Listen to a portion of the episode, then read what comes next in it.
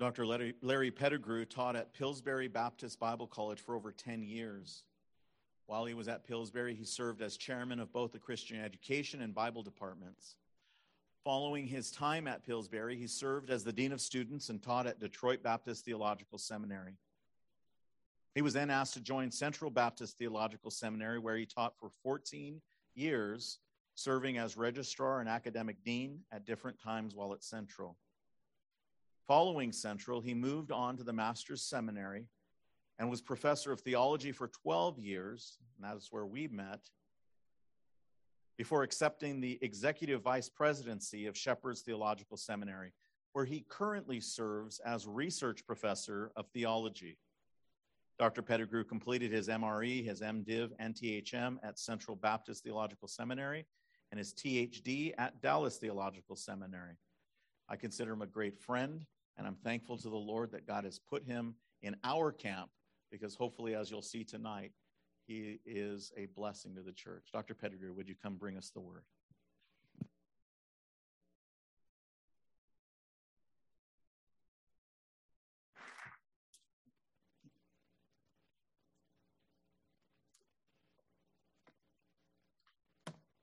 Well, I'm probably the um, newest member, almost newest member of the IFCA since April. And uh, I asked Richard, does, does it make any sense for a 77 year old guy to join a new organization? And he said, Well, yeah, I think it does. So here I am. You let me in. And uh, I've enjoyed this week. It's been a lot of fun and got to meet some of the some of you, many I didn't know before, and saw some of my previous uh, students. Um, I think I was Richard's uh, advisor in his DMin program, the thesis that he wrote, really good thesis. And anyway, it's great to be here and uh, be with you all. Enjoyed the singing so much. It's been so much fun. See if we can get into this. Okay. So, the day of the Lord is our topic tonight. Uh, this is a big topic, huge topic. It's almost like saying, the topic for tonight is eschatology because it just covers just about everything that there is in the doctrine of eschatology. When I was preparing the message, I, I remembered a Peanuts cartoon from many years ago. Charlie Brown was in school, he was sitting at his desk, and he was getting ready to take an, an exam, and he reads the exam question Discuss World War II, use both sides of the paper if necessary. And that's kind of what we're going to do tonight. We're going to discuss the day of the Lord and use both sides of our, our paper, but we're going to really focus in on just uh, the big picture and maybe especially the Lord's judgments on the planet leading up to the second coming of Christ. Somebody told me one time that when you teach the details of prophecy, you have to be humble. And I think that's right. And I know who I'm talking to tonight. Many of you are really good students of prophecy. So when we get into the details, we're all in agreement with the doctrinal statement, uh, totally committed to that. But when you get the details sometimes of how it all works out, there can be disagreement. And I want you to know that you may be right and I may be wrong. Uh, Dr. Sigler said uh, he's learned that we know a lot more about a prophecy after it's fulfilled, right? so there are some things that we're not going to figure out completely perfectly, but I hope we can be a blessing to you. As I thought about the uh, topic of the day of the Lord, I wondered how each of us should respond to the teachings about the day of the Lord. Of course, for the unsaved person, he ought to be terrified for what's coming and run to God as fast as possible. Uh, for the nation of Israel, they ought to seek their Messiah right away. And I think for us, I chose number five in Richard's uh, list of seven encouragement. What eschatology does, it encourages us. And I think the events of the day of the Lord, the impending day of the Lord, is an encouragement to us. So let's kind of frame our study around that. Have a good proposition here. We need to be encouraged by the events of the day of the Lord. First of all, because the Lord is in sovereign control over the cosmic war in heaven and earth. If you have a handout, I'm going to kind of follow through that and fill in with some PowerPoints as we go. But when you talk about the day of the Lord, you got to go back to the Garden of Eden because that's what sets it all up, right? As when we walk into the Garden of Eden, we meet three of the main characters in the day of the Lord. One is God Himself, the creator of the world, the universe, the only God. And then we also meet the human race, Adam and Eve. And we also meet this one being from the unseen world. Uh, God has created two different groups of sons of God. One are those who are to help him in the management of the unseen world, and the other to help him in the management of this world in which we live. So one day, one of these beings from the unseen world came to Adam and Eve with some good news, he thought. He told them, Now, if you will, if you will eat of the tree of the knowledge of good and evil, I have some really good news for you. You won't have to be under this restrictive God. In fact, and here's the kicker, he said to them, you from now on will be able to decide what is good and what is evil.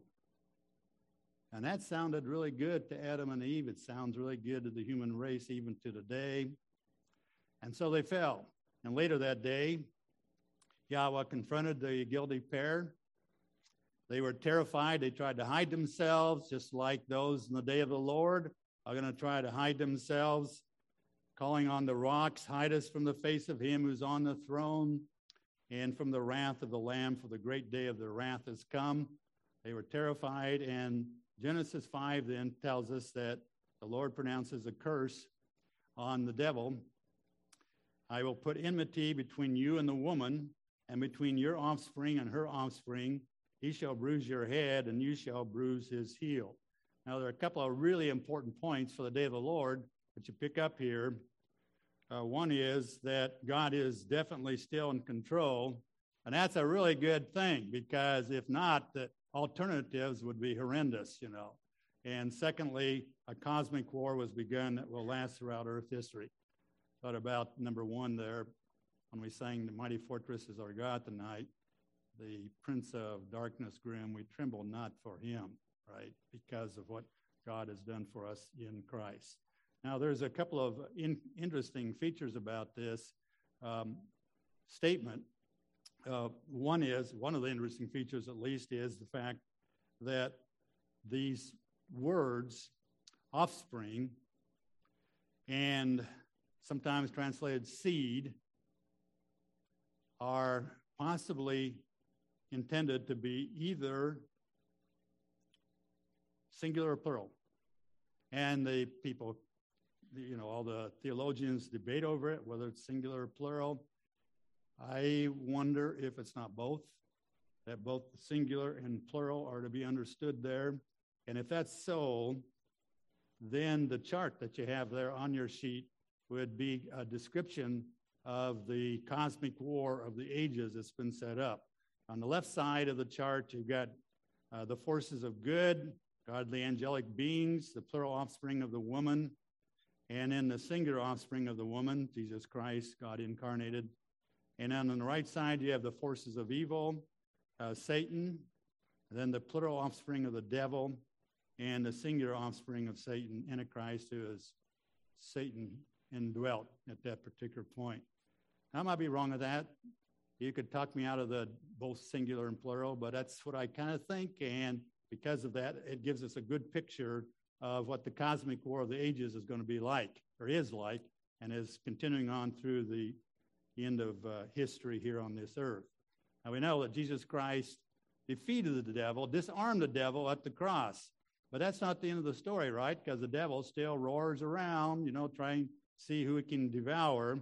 But in the day of the Lord, the entire right side of this chart is going to be uh, conquered, defeated, and judged, and that will take care of the cosmic war of the ages. So Christ will an- uh, kill the Antichrist. He will lock Satan up in the pit, and he finalizes his right to become the mediatorial ruler of the world at that time. Uh, redemption, uh, Derek Kidner says, is about God's rule as much as about man's need, or as Charles Ryrie would say, it's about the glory of God. It's about the glory of God. So we begin encourage, I think, first of all, in the midst of the increased rebellion against the Lord, in our culture because, uh, to quote the ESV Study Bible, God rules over all of these conflicts and events. He limits their scope and has precise timetable for the trials of the saints to be completed when he will finally intervene to cleanse and deliver his people. And second, we should be encouraged by the day of the Lord's prophecies because the Lord has decreed catastrophic judgments on Satan and his offspring uh, during the day of the Lord. This is a moral universe, God's in control of it. Ju- judgment is coming for the wickedness that's been performed throughout the ages. Now, we're not going to be here for the day of the Lord. Thankfully, we believe in the pre tribulational rapture. But I, I, wanted to point out also that there is a, um, because we're going to talk about the prophets here in just a minute, but there's a significant difference between the eschatological timeline of us, which uh, looks like this when we do a, a prophecy conference, we'll set it up something like this with the church age and the rapture and the second coming of the Lord. And the day of the Lord fits in there during the tribulation. and I believe extends into the millennial kingdom, as we'll as we'll see. But there's something there that wasn't in the minds of the Old Testament prophets, right? Uh, the church and the rapture were what? Mysteries in the Old Testament, they were secret. So when we look at the Old Testament prophets, this is pretty much their timeline. They were looking towards, I think they had a, an idea about the cross. They were looking into the judgment of the day of the Lord, which John calls the baptism with fire. And then they were looking for the second coming and the baptism with the Spirit with all those blessings at that time. So, as we talk about the prophets, this is pretty much their timeline, right? This is what they're looking at off into the future. So, in the Old Testament, we find most of the information about the day of the Lord in the literary prophets. We're talking about Isaiah, Jeremiah, Ezekiel, Daniel, and the uh, 12 minor prophets as well. And I, if I could just do a commercial for the Old Testament prophets and encourage you to think about them, they're such an important part of the dispensational premillennial uh, uh, perspective, uh, beliefs, and teachings. And I, you know, I hear people say, yeah, why are there so many of these Old Testament prophets? You know, they're so grouchy, and they say the same thing over and over again. You know, well, and I, and I know that nobody ever says, "Oh, my life's verse is Obadiah one four, or anything like that. So they're kind of out of our context, right? Um, and they're difficult to preach. You can't start in on the book of Isaiah verse by verse, right?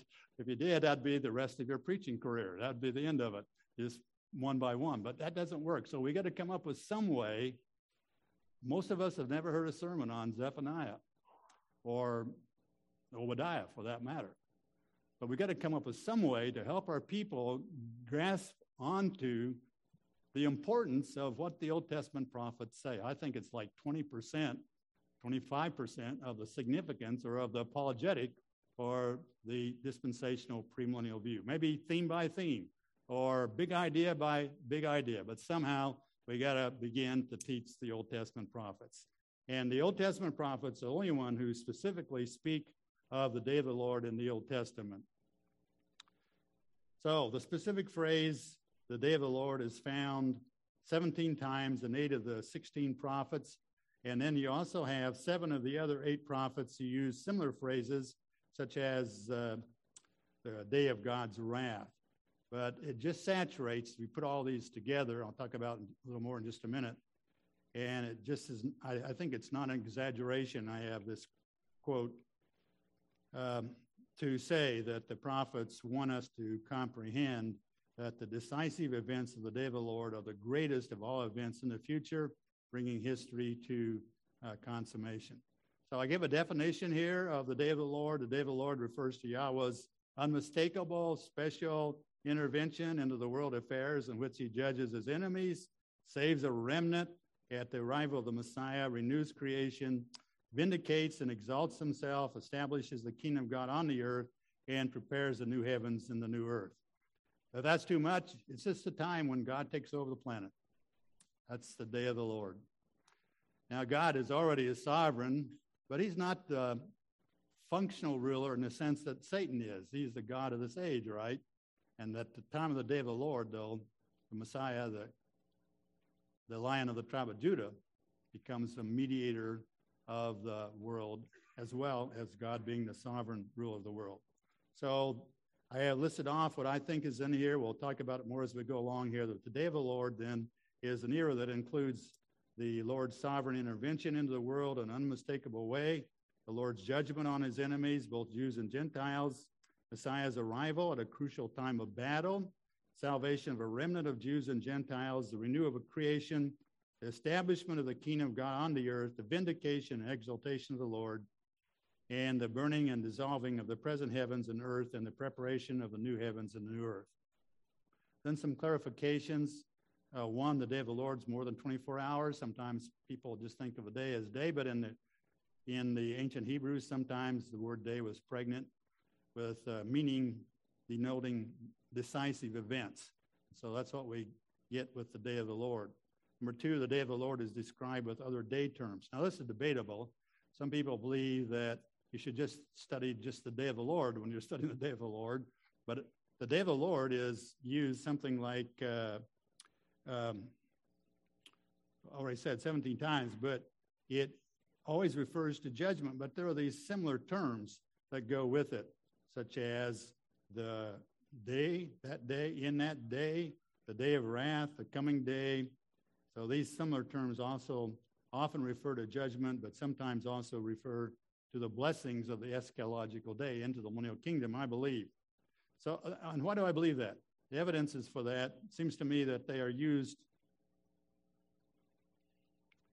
as interchangeably. Day of the Lord and other date terms are used interchangeably in some passages.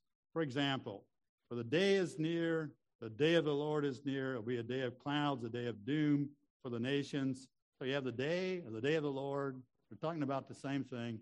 I just believe those phrases, the day, in that day, uh, the day of God's wrath, these are all days that are speaking about or synonymous to a certain extent with the, the phrase the day of the Lord.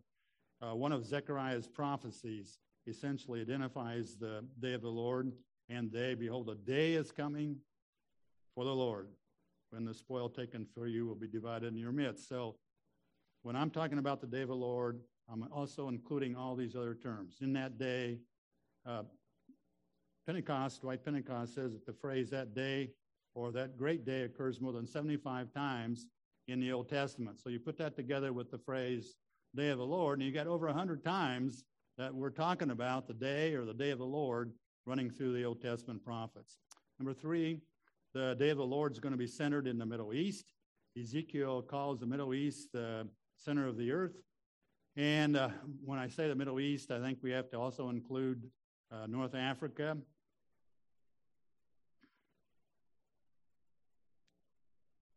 Go by it.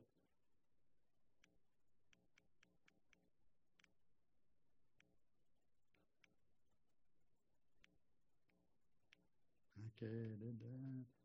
Pardon me. There we go. Oh, it went away. I hope you saw it real quick. But anyway, thank you. Uh, you know, you can hardly see Israel in that map, can you? I, I bet you can't see it at all. Tiny, tiny little Israel is surrounded a thousand miles anyway with nations that would really, really like to destroy Israel. And it goes from Turkey in the north over to Iran, at least to Iran, down to Saudi Arabia, down to northern Sudan, Egypt, Libya, Algeria. These are the countries that are consistently mentioned in the uh, passages on the day of the Lord, that judgments are coming on. So these are the main Israel and these nations are usually spoken of in the passages on the day of the Lord. Israel is obvious. The Jews, the uh, prophets were Jews. They were interested in the nation of Israel and what was going to happen to it. But the prophets also single out and prophesy against specific Gentile nations. Though interestingly, not all of the things that the prophets say about the Gentile nations concerns judgment. So you have a phrase like, what's happening here? I don't know. It doesn't want to go to that slide, I guess.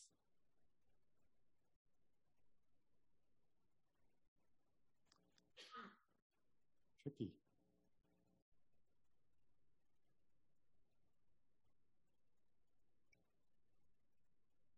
Okay, hope you saw that. but anyway, the the point is that that sometimes they the prophets say good things about the uh, about the other nations. Jeremiah uh, has a long passage, a long chapter, God cursing Moab. But then when it gets to the end of that chapter, he says, But in the latter days I will restore the fortunes of Moab. So sometimes the Gentile nations get the blessings of God mentioned as well as the uh, as well as the judgment as well. Now, when we say the center of of the day of the Lord is going to be the Middle East, it doesn't mean that the rest of the world won't be affected. Of course, they will be affected. The entire world is impacted by the day of the Lord.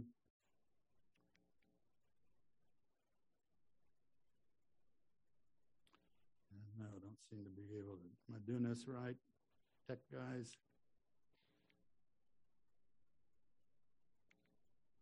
Won't stay up. Um, anyway, in Ezekiel chapter 14, 21, God talks about the different um, the uh, the different kinds of judgments that will be true in the day of the Lord. And these include famine, sword, wild beasts, pandemics.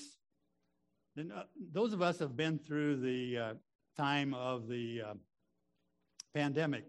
You can see how things would spread across the world, you know, famine, pandemics, all those kind of things. So, indeed, those things have uh, are mentioned as things that will happen for all, the whole world. So, I'm just saying, millions of people are going to be killed throughout the whole world in the day of the Lord. But I think the center of the events is going to be the uh, uh, the Middle East. Yeah, so there's Ezekiel 14, 21. Thank you. Then some big ideas that I want to just pass from the pass along from the from the prophets. They have some big ideas that they emphasize. One is that the Lord will crush the rebellious world with catastrophic judgments. Uh, that's pretty much the essence of a lot of the Day of the Lord things. Uh, for example, for the day of the Lord is near as destruction from the Almighty. It will come. Behold, the day of the Lord comes cruel with wrath and fierce anger to make the land a desolation, destroy its sinners from it. For the stars of the heavens and their constellations will not give their light. The sun will be dark as it's rising, and the moon will not shed its light. I will punish the world for its evil and the wicked for their iniquity. I will put an end to the pomp of the arrogant and lay low the pompous pride of the ruthless. Well, that's pretty chilling stuff that's going to happen in the day of the Lord. Um, and there are other names for it as well. There's Jeremiah's time of Jacob's trouble or Jacob's distress. John the Baptist calls it the baptism of fire. Jesus Christ calls it the tribulation or the great tribulation. Uh, when the day of the Lord arrives, it'll be the end of life as the human race has known it. It's going to be a complete different day when God takes over the world in the functional sense as well as in the sovereign sense. Number two, the warrior Messiah will arrive from heaven. Uh, th- we'll talk about that more in a minute. And number three, a remnant of believers will emerge. There's a lot of preaching during the day of the Lord. You got the two prophets, right? You got 144,000 Jewish evangelists. You got an angel flying in the midst of heaven, preaching the gospel, so that there are lots and lots of people saved in the tribulation or in the day of the Lord. Uh, John saw a great multitude that no one could number from every nation, from all tribes and peoples and languages that would accept the offer of salvation, though it may cost them their lives. So God continues to be merciful, continues to be loving even through the tribulation, and still presents the gospel for people to be saved. Uh, number four, Yahweh will confirm the new covenant with Israel Number five, the Lord will be vindicated and take over the world. Dozens of times in the uh, prophets, you will find this phrase, then you will know that I'm the Lord. So here comes judgment. Then you will know that I'm the Lord. Here comes the regathering of Israel. Then you will know that I'm the Lord. And here comes the millennial kingdom. Then you will know that I'm the Lord. And even for the case of, uh, of the Gentile nations, he says, So I will show my greatness and my holiness and make myself known in the eyes of many nations. And then they will know that I am the Lord. This is a worldwide recognition of the Lord that take, comes to pass in the day of the Lord. Number six, the Messiah will rule over a world of peace and righteousness. Nearly every prophet talks about this golden age. I don't have time to read them, but you know, like Micah chapter 4, come to pass in the latter days that the mountain of the house of the Lord shall be established as the highest of the mountains, and it shall be lifted above the hills. Everybody's going to come and worship at the temple of God. And not only that, God's going to be the Supreme Court just, uh, justice for the world, and He's going to secure peace and security for everyone. Then, number seven, the day of the Lord is always impending. Prophets describe it as near.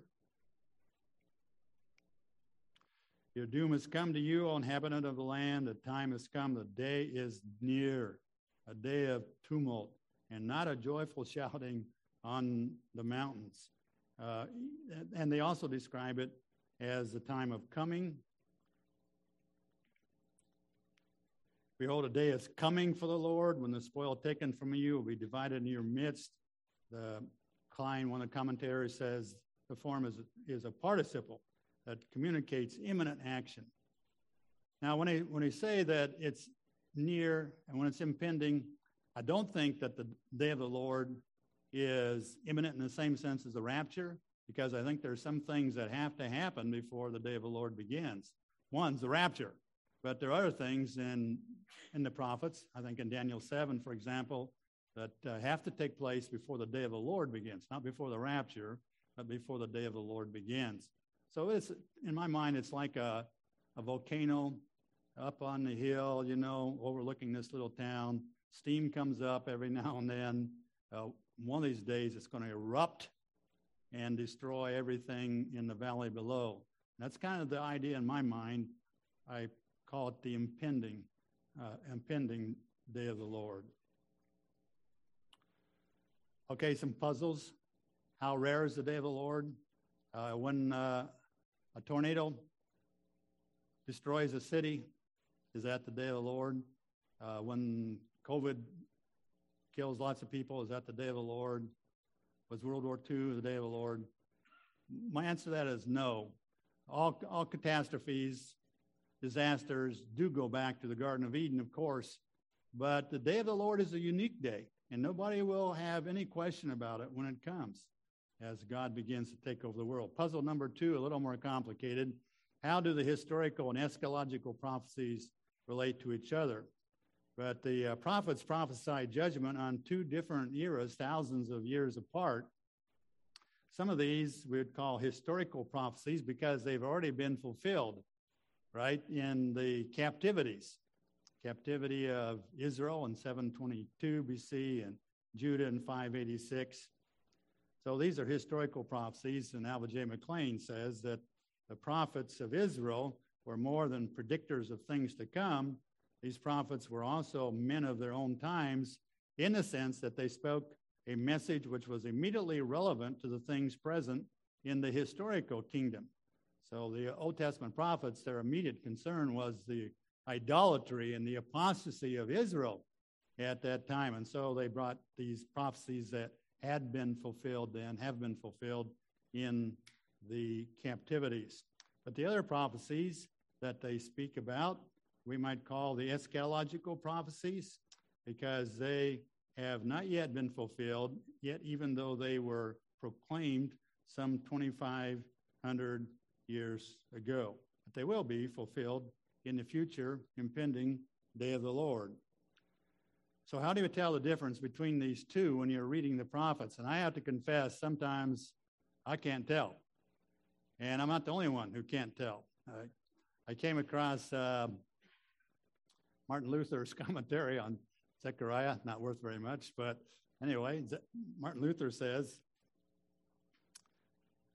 Here in this chapter, I give up.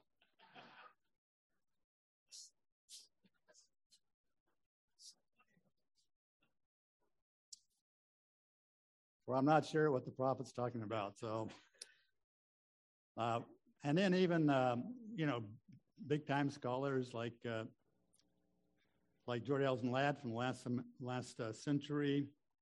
He says, in all these prophecies, history and eschatology are so blended together as to be practically indistinguishable. So, why is it difficult? I thought about that. Why is it difficult for us to be, be able to tell between the historical and eschatological prophecies. Number one is because the same nations are specified in both the historical and eschatological prophecies. These nations in Israel, eh, I'm sorry, in the Middle East and North Africa. A second reason why it's difficult is because the mindset of the ancient uh, Hebrews was sometimes focused on, was not as much focused on detailed chronology as, as we are. Robert Laird Harris talks about the Hebrew conception of time. It's like a, a view that a man has when he's rowing a boat.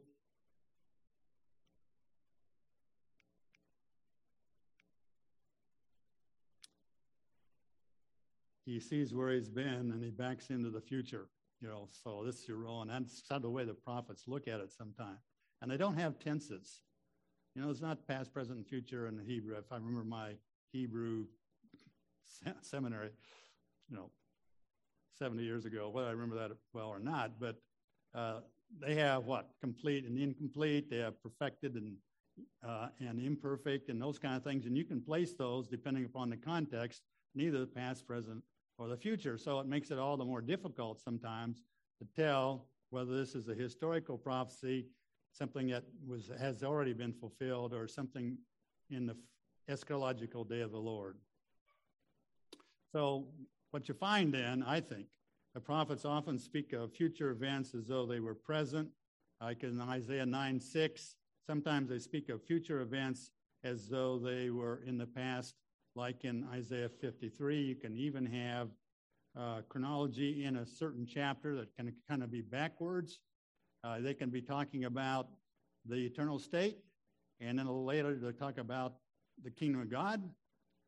Uh, so it's that makes it difficult, right, to understand the difference between the historical and the eschatological. Then number three, not the, the these passages, the messages from the Spirit of Yahweh often, but not always, come to the prophets in big picture.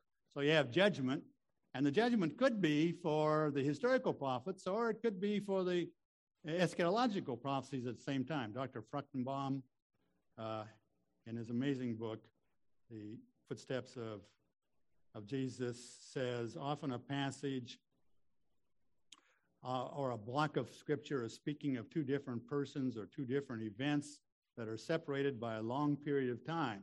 In the passage itself, they are blended into one picture, and the time gap between the two persons or two events is not presented by the text itself. And then the fourth reason why I think it's difficult, and there may be others, is that Yahweh may sometimes have wanted the prophet's message to be less than obvious. Uh, I think it is Mike Heiser. It says that uh, sometimes the prophecies are somewhat cryptic in order to keep the dark world in the dark. You're in this cosmic war, and God did not want everything revealed right away. In fact, He told Daniel, you know, to seal up your prophecies, and these things will become uh, more obvious as time goes along. Now, a clue for the puzzle, solving the puzzle. Uh, one is obvious if the things that are predicted in a passage haven't yet come to pass. For example, sorry, the stars of the heavens and their constellations will not give their light, the sun will be dark in its rising, and the moon will not shed its light. Okay, we haven't seen that yet, right? So that's obviously an eschatological prophecy. But beyond that,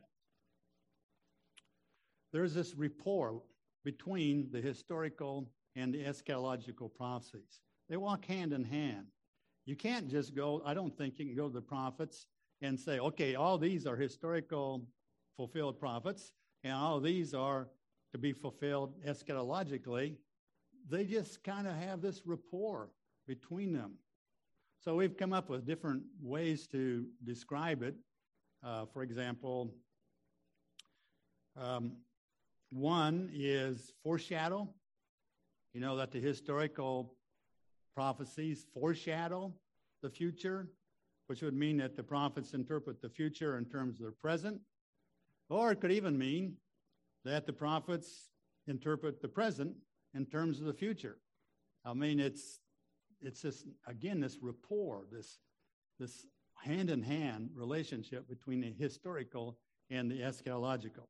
The other terms we could come up with that theologians have come up with, besides foreshadow, are patterns. There are patterns that these prophecies follow.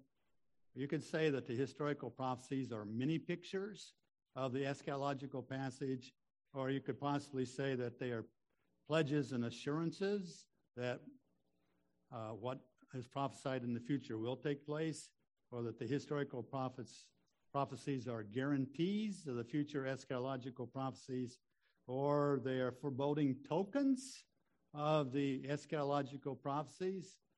I kind of like that uh, phrase in particular. Uh, it's uh, VanGemeren says when he judges in history, his expression of displeasure and wrath is a foreboding token of the final intrusion of the eschatological judgment. Now, we can complain about this and say, why is it so hard to tell the difference between it? But look at it another way.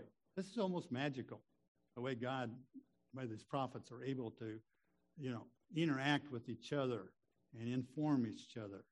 That's a, an amazing part of the study of the Old Testament. So we can be encouraged because the Lord is a righteous God who in the day of the Lord will demonstrate his righteousness by judging the earth with these catastrophic judgments. And third, we should be encouraged because the warrior Messiah will finalize the cosmic war when he arrives on the planet. In summary, he's going to rescue Israel from annihilation by crushing the armies of the Antichrist. He will send the Antichrist and his prophet to the lake of fire and lock Satan and the demons in Hades. I think probably a lot of Christians have a kind of a inadequate view of what's going to happen at the second coming. I think I think we some of us think, you know, well, Christ is going to just kind of float down. Everybody's going to be ooh and oh, look at that. You know, everything's going to be nice and peaceful. Well, uh, actually, there is joy, you know, in in the heavenlies and on earth. Uh, from the godly, and they will be saying, Hallelujah, for our God, the Almighty reigns. But you know, for the wicked, this is going to be one horrific time. There are many events that occur near the end of the tribulation that are connected with the second coming. So you have uh, several. You have the battle for Jerusalem. You have the arrival of the warrior Messiah. You have the battle in the desert mountains. You have the repentance and conversion of the nation. And you have the Messiah on Mount of Olives. You have a great earthquake. And there are several other things you could probably throw into this that actually happened same, uh, near the same time. I think the exact chronology of these events, again, is difficult to determine because of what we said about the way the prophets bring the information. And there's so many prophets, and they're all bringing things together. They don't contradict each other, but there are just a lot of them and a lot of information that's coming in, so it makes it a little difficult. If you have your Bibles, maybe you want to turn to Ze- Zechariah chapter 14, and we'll just kind of spend some time there in the last 10 minutes here or so. Zechariah's prophecies uh, maybe one, at least one of the most complete descriptions of the events surrounding the coming of the warrior Messiah in the Old Testament. But, you know, the book of Zechariah is not in any kind of a chronological order. Uh, you find the, Zechariah talking about the kingdom in Zechariah 2. Uh, you know, we'd like Zechariah to be, okay, judgment, first third of the book, second coming, second third of the book, millennial kingdom, third third of the book. But it doesn't work that way. He's got all these themes running through many of the prophecy, prophecies that get they're kind of independent from each other. though they are dealing with the same kinds of, of themes. And it seems to me that, for example, when I begin to figure this out, in my view, that some of the events in Zechariah 14 certainly come before the events in Zechariah 12. And I think Zechariah 14 is kind of a summary of lots of things that Zechariah teaches in his book. But having said all that, um, I'm going to try to give a suggested sequence of events. Uh, this is not the majority view, this is a minority view, but I claim Dr. Fruchtenbaum. He believes same as I do. So if you want to know more about this, get his his uh, unbelievable book, The Footsteps of the Messiah, and read through those chapters. But here's a se- suggested sequence of events. Uh, one, we have the abomination of desolation. Jesus says, When you see the abomination of desolation spoken of by the prophet Daniel standing in the holy place, let the reader understand. So that sets off the second half of the tribulation. And what happens then at that time is you have the flight into the desert mountains. Let those who are in Judea flee to the mountains. You know, get out of there, get out quick. Don't don't go back for anything. This is going to be a great tribulation such as not been from the beginning of the world till now, no, nor ever shall be. So that kind of begins a whole series of events. Revelation chapter 12 also adds to that. And the woman fled into the wilderness. Remember, wilderness, it's not northern Minnesota kind of wilderness where I used to go fishing. And you read wilderness, it's, it's going to say, think desert, right? Uh, so think desert. They fled into the wilderness where she has a place prepared by God in which she is to be nourished for uh, 300, uh, three and a half days, uh, three and a half years. So she's nourished back there by God. He takes care of her back there. Then you have the attack on Jerusalem. And so the Old Testament prophets teach that there's going to be a horrendous war when the Antichrist guy gathers together uh, a group of Gentile nations, enemies of Israel, in order to come against Israel. Sometimes we call this the Battle of Armageddon. I don't think it's a good name for what happens here. Uh, it's more than a battle, it's a campaign, it's a war, and it doesn't really take place in Armageddon. So the Battle of Armageddon is not a really good name for it. The nations gather in Armageddon, and then they come south and they attack uh, Jerusalem. So the attack on Jerusalem, they move down from the plain of Megiddo uh, the Valley of Jezreel to Jerusalem, not just the old city, but the entire uh, Jerusalem area there.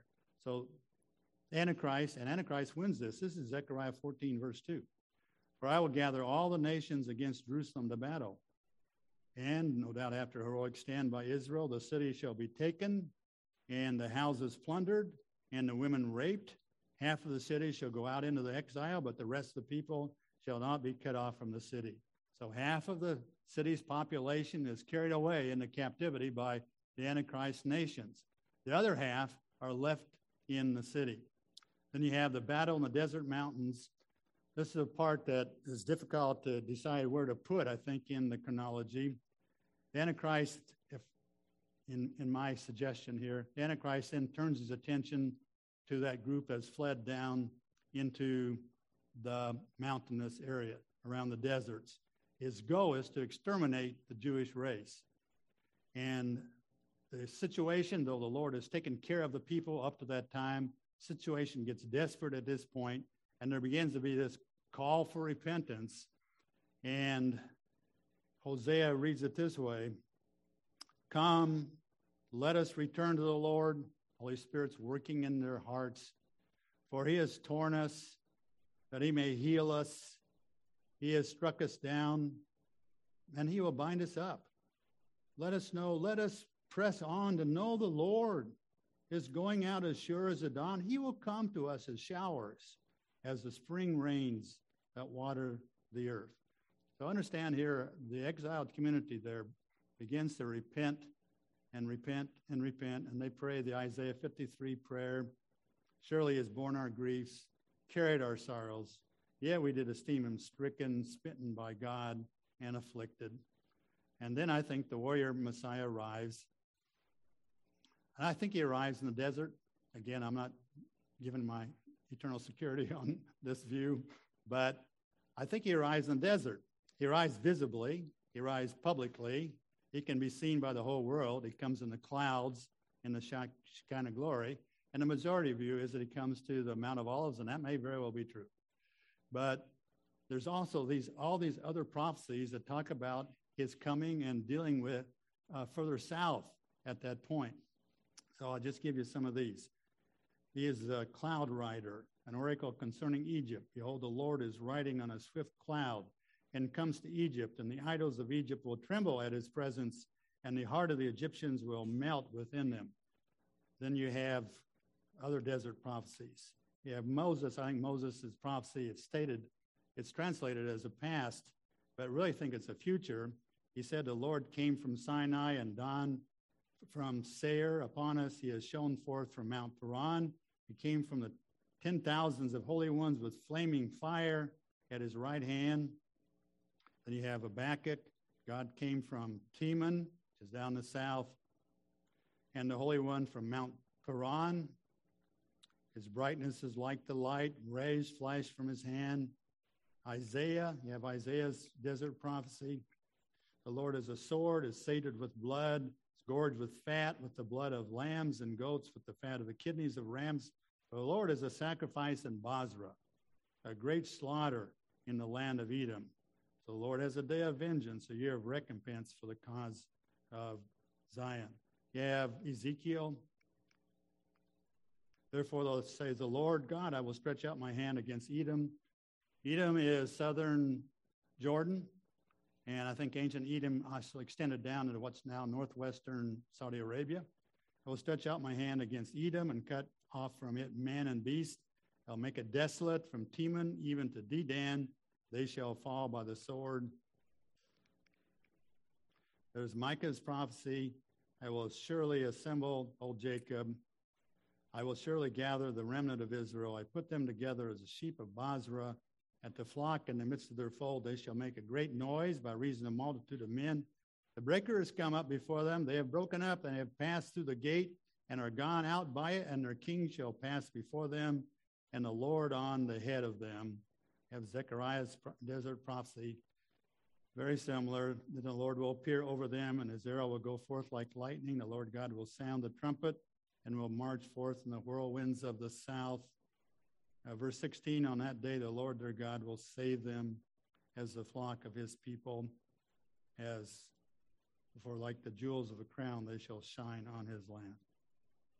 So you have these locations down there in these desert prophecies. You have Teman, which is probably about 20 miles southeast of Petra. In southern Jordan, you have Dedan, possibly about 180 miles north of Medina in Saudi Arabia. You have Mount Paran, often associated with Mount Sinai. And you have Bozrah, which is probably in southern Jordan. Simply think Petra is where those people have gathered up to that point. And if this is so, then the Lord's army uh, the Lord will defeat the Antichrist army there, saves the citizens of Israel, and um, those first saved by the warrior, warrior Messiah is going to be those in the desert. Jeremiah 31, verse 2. Uh, here's a map just looking where those places are located. Then, the uh, then Jeremiah says, Thus says the Lord, the people who survived the sword found grace in the desert when Israel sought for rest. Then you have the final battle of Jerusalem, I think it's stage two. Then the warrior Messiah and his armies move north. And the scene changes to the scene changes to Jerusalem. And you have in Isaiah chapter 63, you have Isaiah like a watchman. He's on the walls, he's looking south toward southern part of Jordan, and he sees somebody coming. Who is this that comes from Edom in crimson garments? from Bozrah, he who is splendid in his peril, marching the greatness of his strength. Answer as I, speaking in righteousness, mighty to save. Why is your peril red, and your garments like his who treads the winepress? I have trodden the winepress alone, and from the peoples no one was with me. I trod them in my anger, trampled them in my wrath, their lifeblood splattered on my garments and stained all my apparel. Day of thy vengeance was in my heart, and my day of redemption had come. I looked, but there was no one to help, not even the United States. I was appalled, but there was no one to uphold. So my own arm brought me salvation, and my wrath upheld me. I trampled down the peoples in my anger. I made them drunk in my wrath, and I poured out their lifeblood on the earth. New Testament says the same thing, remember, in Revelation chapter 19.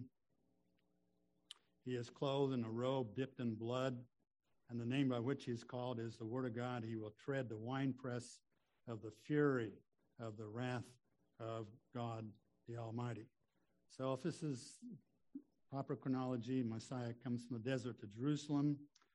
I think, don't you, that this is maybe what the uh, what the psalmist was prophesying. Lift up your heads, O gates. Be lifted up, O ancient doors. Then the King of glory may come in. Who is this King of glory? The Lord strong and mighty, the Lord mighty in battle. Lift up your heads, O gates, and lift them up, O ancient doors, that the King of glory may come in. Who is the King of glory? The Lord of armies, the Lord of hosts. He is the King of glory. Selah. And then Zechariah picks up the story. I think this is the second phase of the battle. This is Zechariah 14 now that summarizes verse 3 Then the Lord will go out and fight against those nations as when he fights on the day of battle. And on that day his feet shall stand on the Mount of Olives that li- lies before Jerusalem on the east. And the Mount of Olives shall be split in two from east to west by a very wide valley, so that one half of the mount shall move northward, one half shall move southward, and you shall flee. This is the 50% of the city that was still in Jerusalem. You shall flee to the valley of my mountains, for the valley of the mountains shall reach to Azal, and you shall flee as you fled from the earthquake in the days of Uzziah, king of Judah.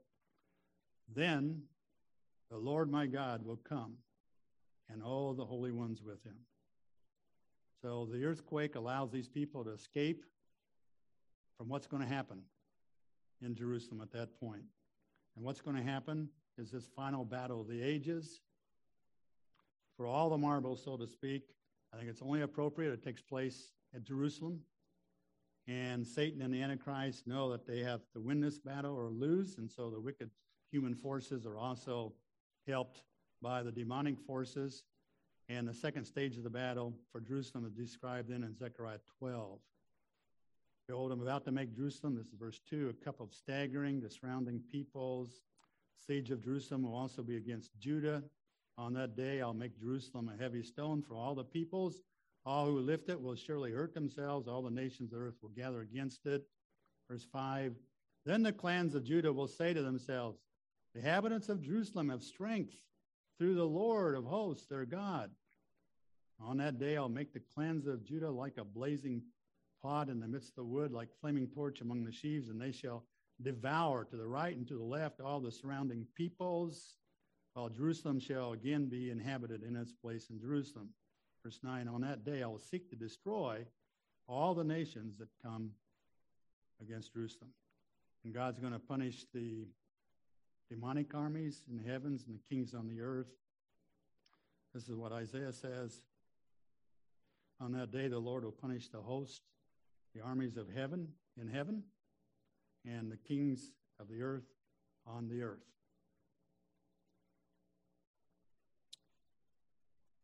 Then the Jews begin to repent. The Jews in Jerusalem begin to repent and repent and repent.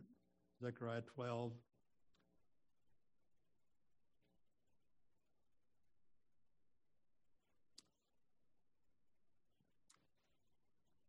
God says, I will pour out on the house of David and the inhabitants of Jerusalem a spirit of grace. Didn't deserve it, didn't deserve it. And pleas for mercy, so when they look on me, whom they have pierced, they shall mourn for him, as one mourns for an only child, and weep bitterly over him, as one weeps for the firstborn. Verse 11 On that day, mourning in Jerusalem shall be as great as the mourning for Adad-rimmon in the plain of Megiddo.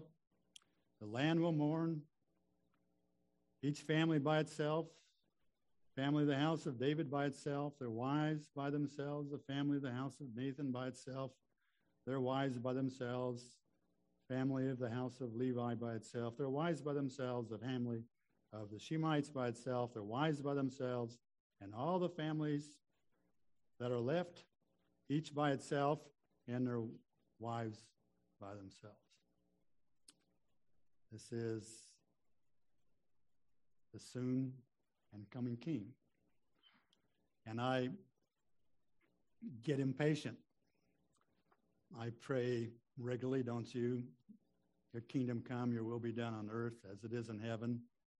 And I wonder why the Lord doesn't come, but I remember that the prophets over and over and over again talk about the long suffering nature of God. And Peter says that the Lord is not slow concerning his promise, as some count slowness, but is patient towards you, not wishing that any should perish, but all should reach repent- repentance. So I have a grandson that's not saved yet. No. So the day of the Lord will come like a thief, and he continues on that way. And I just think we can be encouraged that that the Lord is soon and coming. I, I remember Habakkuk, and I'm done with this. For still the vision awaits, God tells us, frustrated Habakkuk. For still the vision awaits his appointed time. It hastens to the end. It will not lie. If it seems slow, wait for it. It will surely come. It will not delay. Let's pray. Our Father who art in heaven, hallowed be your name. Your kingdom come, your will be done on earth as it is in heaven. And we pray this in the name of Jesus, the lion of the tribe of Judah, and our Savior. Amen.